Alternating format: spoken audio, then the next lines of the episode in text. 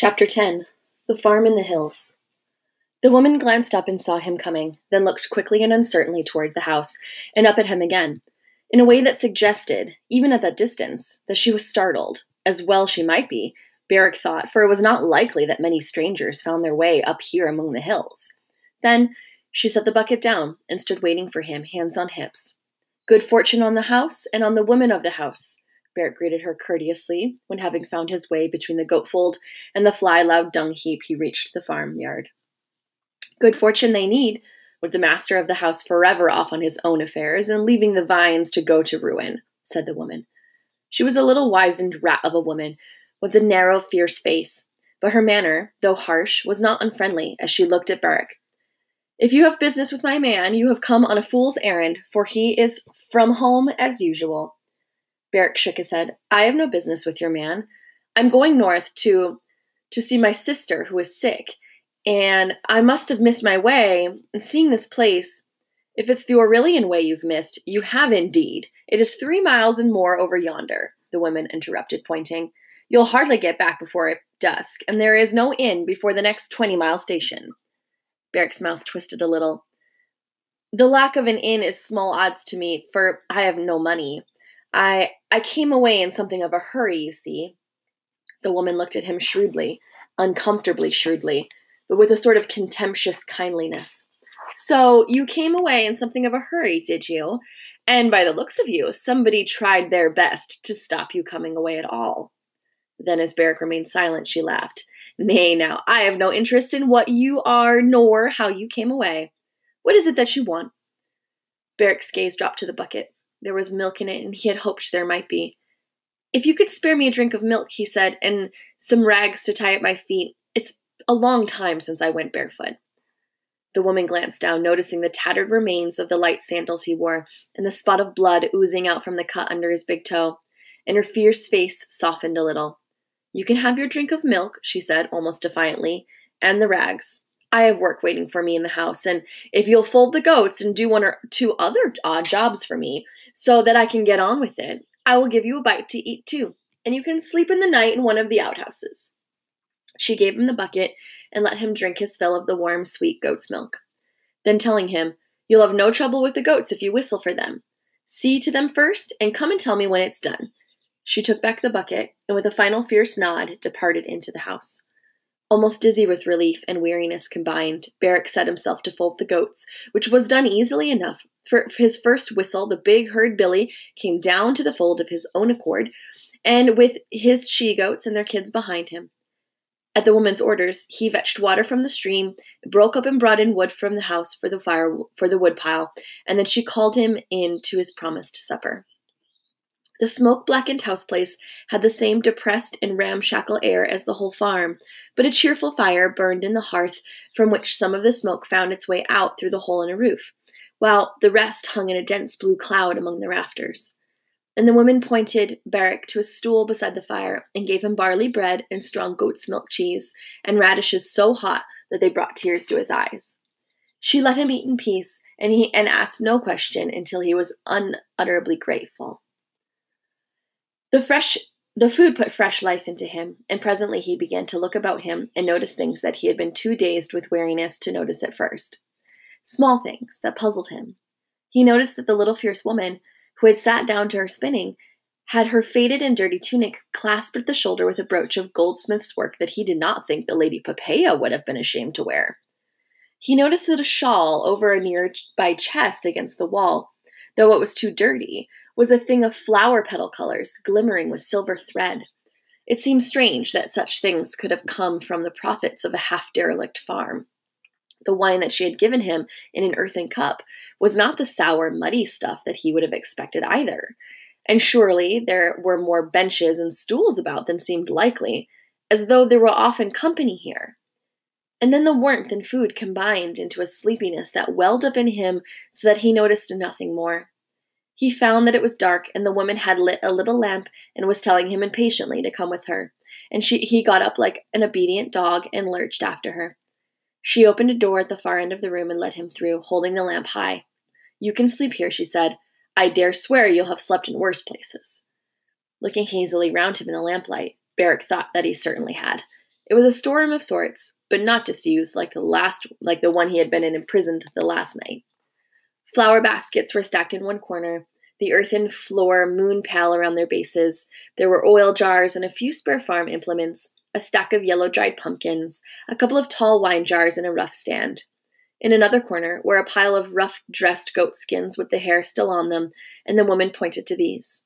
You can make yourself a bed there. Don't go damaging the skins. I want to sell them. You shall have some rags for your feet in the morning. And before Beric could get out of a sleep blurred word of thanks, she was gone. The door rattled to behind her, and he was alone in the dark. Taking his direction from the pale window square high in the wall, he groped his way over to the corner she had pointed out, and lay down, rolling himself in his cloak and pulling a couple of the ill smelling skins over him. The door was a bad fit, and from where he lay he could see a broad crack of gold all down one side of it, which was a friendly thing to see in the darkness.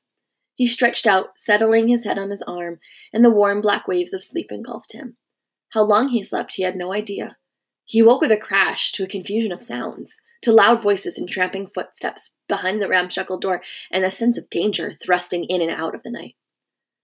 One of the voices was that of a woman, of the woman, raised and startled. Milo, I thought you were working the Alban Hills. What in the name of Typhon brings you back into these parts so soon? A man's voice answered with a deep, reckless note of laughter in it. What but your eyes, Rhodope? The woman gave an impatient snort. I suppose you have run into trouble. Trouble enough, another voice answered grumblingly. We got word of a rich caravan, but Florus mishandled his end of the business, and when we came on them, they had twice the escort we were prepared for. So we lost Carpus and the Cyclops and got not so much as a denarius or a dab of spikenard in exchange. And now Junius has split the band up again until the breeze dies down. So here we come, back to our old hunting grounds, a third voice cut in. And behold, there was a brutal laugh and a jingling as of a bag of coins being rattled up and down. The luck changes on the first day. The small bands are the best, after all. Put it in the usual place, said the woman, and don't tempt your luck by crowing about it. She, you seem not overjoyed to see us, Rhodope. It was the man she had called Milo. Would you by any chance have been entertaining a tribune of the watch behind our backs? Rhodope laughed half angrily. You startled me. I was not expecting you, and I thought you might be robbers. There was a roar of appreciation at the jest, and Beric lay rigid on his elbow in the dark, realized that there must be six of the men at their very least. well, now that you are here, I suppose you'll be wanting food, the woman said ungraciously. Food, yes, wine, food and wine, much wine, several voices answered her, rising together in a ragged clamor that had unmistakably the note of the wolf pack in it. Bring us wine, Rhodope, much wine to keep us happy while you make ready the food. There was a confused sound of stools and benches being scraped on the earthen floor, and men flinging themselves down and stretching out their legs, and the chink and rattle of weapons being laid aside. When Rhodope spoke again, it was just it was from just outside the storeroom. You can start on with what's in that jug. I'll be back with some more before it's empty. She opened the door and slipped quickly through, closing it behind her. And next instant, she was bending over Beric, who, doing the only thing he could think of, had dropped flat, shut his eyes as he, she opened the door. He could hear her breathing, and the light of the lamp was carried shone red through his closed lids. There was a moment's tingling pause, and then, No need to pretend to be asleep, she whispered. None but the dead could sleep through this uproar. Beric opened his eyes, screwing them open against the swimming dazzle of light, and saw her face hovering over him, fierce as a dagger thrust. You are a runaway slave, aren't you? she whispered. Then savagely, as he made to spring up, Lie still, you young fool! If you want to be to see the sunrise, I will not give you up to the watch. I've been a slave myself. Nor I'll give you up to the wolves in there, because being what you are, you cannot carry tales of this house to the watch, for the watch would as lief get their hands on you as they would on us. So you can thank your gods, if you have any, for the white mark of the slave ring on your arm, for it has saved your throat tonight. You understand? Beric nodded wordlessly. Someone beyond the door had begun to sing, and the woman glanced toward the sound and hurried on. If they knew you were here, even that would not save you, for they are lads that take no chances. But if you lie still, no harm will come to you, and they'll be gone by dawn. Then you can go on your way. She nodded once fiercely, as though to drive her point home, and turning away, took down a great jug from a shelf and began to fill it from one of the wine jars in the corner. The voices in the room were growing impatient as she had reached out to the lamp, which she had set down and quenched it. Then she took up the wine jug and opened the door. The voices seemed to rush in upon Beric and then fall back again as it closed behind her. The men greeted her reappearance with loud complaints that she had been a long, gone a long time and the jug was empty. The glim went out, Beric heard her say. It will have done you no harm to draw breath between swallows. So long as we have the wherewithal to swallow now, someone said. But for a while, Beric lay frozen, every nerve in his body on the stretch, listening to the grumble of voices in the next room, where the men seemed to have settled into a quieter mood than the boisterous one in which they had arrived, catching the smell of frying meat and the strong whiff of garlic, and watching with strained eyes the crack of smoky lamplight down the side of the door. Then his utter weariness overcame him, and uneasily, by fits and starts, he began to drowse. He tried desperately to keep awake, afraid that if he slept, he might roll over with a thud or fling out an arm and overset something, and so betray himself. But it was no good. Little by little, sleep claimed him once more. Yet again he was roused with a start, this time by the bleating of the big herd Billy, taken up by the shriller bleating of the other goats in the fold. Almost in the same instant, he heard a startled curse from the next room, a few muttered words followed by swift and stealthy movements, and then the crack of light went out. There was a scraping sound, as of chest being dragged from the wall, and a few moments later, dragged back again.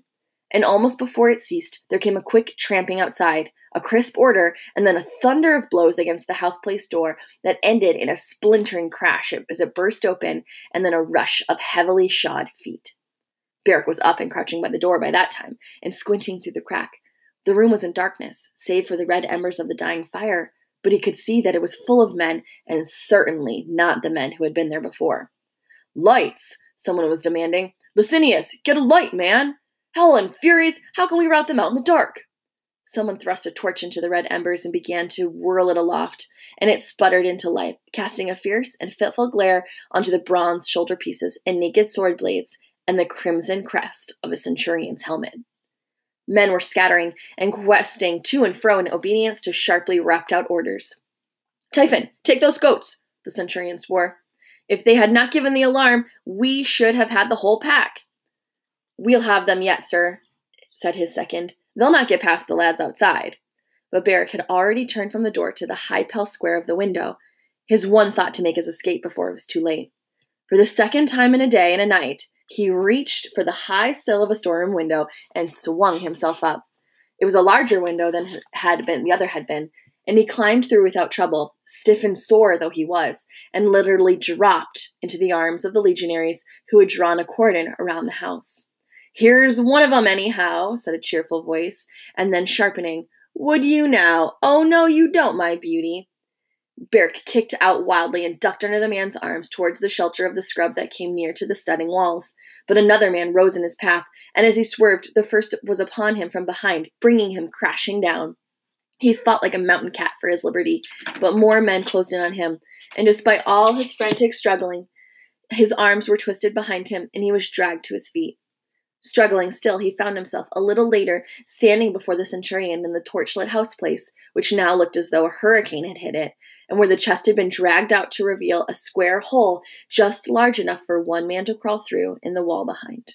Here's one of 'em, sir, his captor repeated. One, said the centurion disgustedly, and the rest clear away, thanks to those cursed goats. He was a man with a keen, square chinned face, and he looked at the panting captive up and down. You young fool, he said contemptuously. It always ends in the galleys or the cross. What did you want to get mixed up with this lot for? I'm not, Beric began furiously and checked. If he told the truth, and they believed him, he would be handed back to Glaucus, and that would mean the salt mines. More surely than ever now, it would mean the salt mines. If he said nothing, he would be condemned as a robber, and that would mean the galleys or the cross. But at least the galleys were better than the salt mines. And the cross, well, at least that was quick, a few days at most sometimes only a few hours, if the centurion in charge were merciful and had his man scorched half death beforehand. With a sudden calm of complete and utter despair, Beric made his choice. He ceased to struggle against the grip of the legionaries who held him, shook the hair out of his eyes, and stared back at the centurion, with his mouth set into a straight, defiant line. I suppose you are a runaway slave, said the centurion. Your kind usually are. Well, it's no affair of ours unless your master comes forward, and if he does, it won't help you much. How many of you were there? Was Junius the Syrian one of you? Beric said no word. You'll get nothing out of him, sir, said his optio. He is a dumb sullen. The centurion shrugged. They have their own code, these wolves of the hill. All right, take him away. Tie his hands before him. And he turned to speak to another man who had just entered. Beric was thrust back into the storeroom from which he had so lately escaped. His wrists were strapped before him, and he was left in charge of the legionary who had captured him, while the search for the rest of the band continued. The legionary was a friendly soul in his way, and seemed to bear Beric no grudge for being a robber, nor for his kick. You don't give me no trouble, and I won't give you no trouble, see? he said, leaning against the doorpost and watching his charge by the light of the candle stuck on a shelf. The words were somehow familiar, and Beric, trooping against the wall and lost in a daze of hopelessness, seemed to hear them across a long distance of time. But they were not quite right, he thought. Not quite right. And then he remembered You don't turn difficult, and I don't jerk this rope, see? Ben Malachi's man had said that on the evening that Beric was sold into the Piso household. You don't turn difficult, and I don't. Men came and went through the house place. Outside, they were beating the thick scrub that swept down the farm walls, but they would not get anyone now. The robbers must have their own ways through the interlacing mass to the cover of the woods beyond. He was glad that they would not get Rhodope, who had given him food and let him sit by the fire and hidden him from the others. The goats had stopped bleeding. He wondered if the legionaries had killed them. The sky beyond the little window was beginning to pale to the color of aquamarine. Soon it would be day. It would be market day in Rome, he remembered, and he wondered where he would be next market day.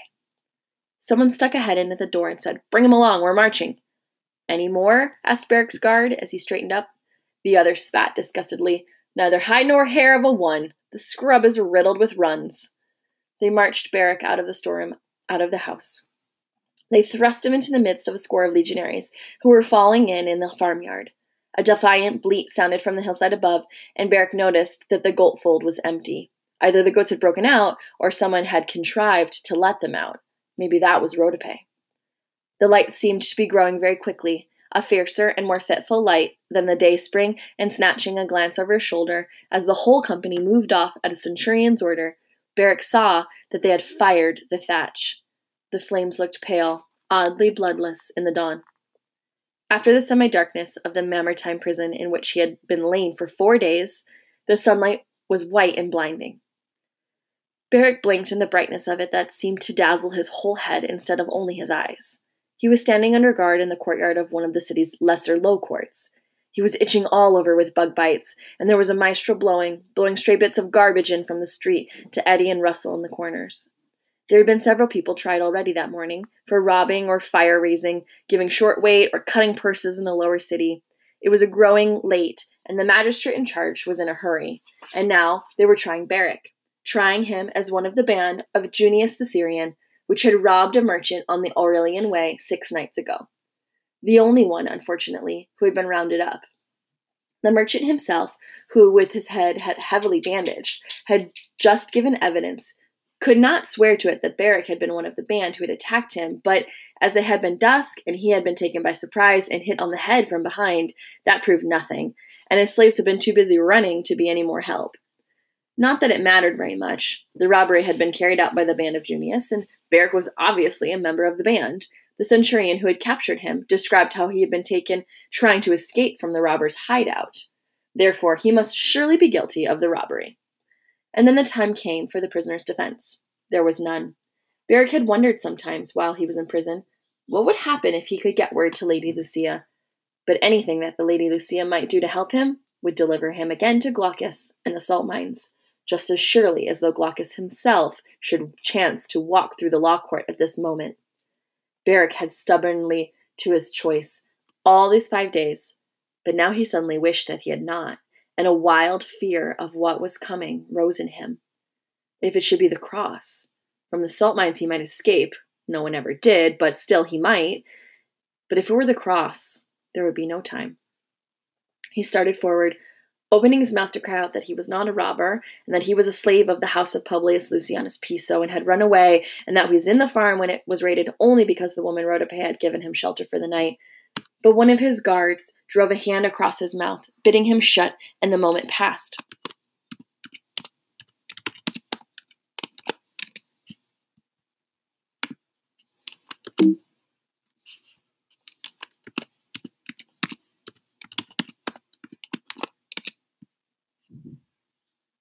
And now, the judge, who was certainly in a hurry, was summing up.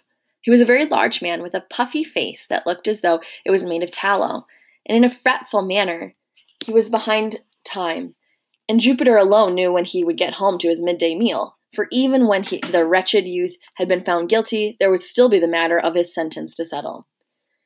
He thought about the sentence while he waited in mounting impatience for the jury to make up their minds. He would have liked to make it the cross, and for some relief for his feelings at being kept from his waiting meal. But he was a conscientious man. The boy was obviously strong and built for endurance, and since the plague in the autumn, the navy was temporarily a little short of galley slaves. The jury had made up their minds and were casting their votes by marked tablets dropped in a jar. An official brought the jar and set it before the judge and began to count. Guilty. Beric lipped dry lips, and while the judge and his assistants bent their heads together, then the moment came, and the judge turned his tallowy face full upon him. Prisoner, for the hideous crime of which you have been convicted, we sentence you to the galleys, there to row at the oar henceforth until your life's end. Beric had wondered what he would feel when the moment came. He felt nothing. He noticed very clearly the exact color, gray blue over milky green, of a wilting cabbage leaf, which the maestro had blown against the foot of a column nearby the sharply frilled edge of it, and the rim of shadow that followed its outline so faithfully underneath. He knew that he would never forget the color of that cabbage leaf, nor the way the big veins branched, nor the rim of shadow under the edge.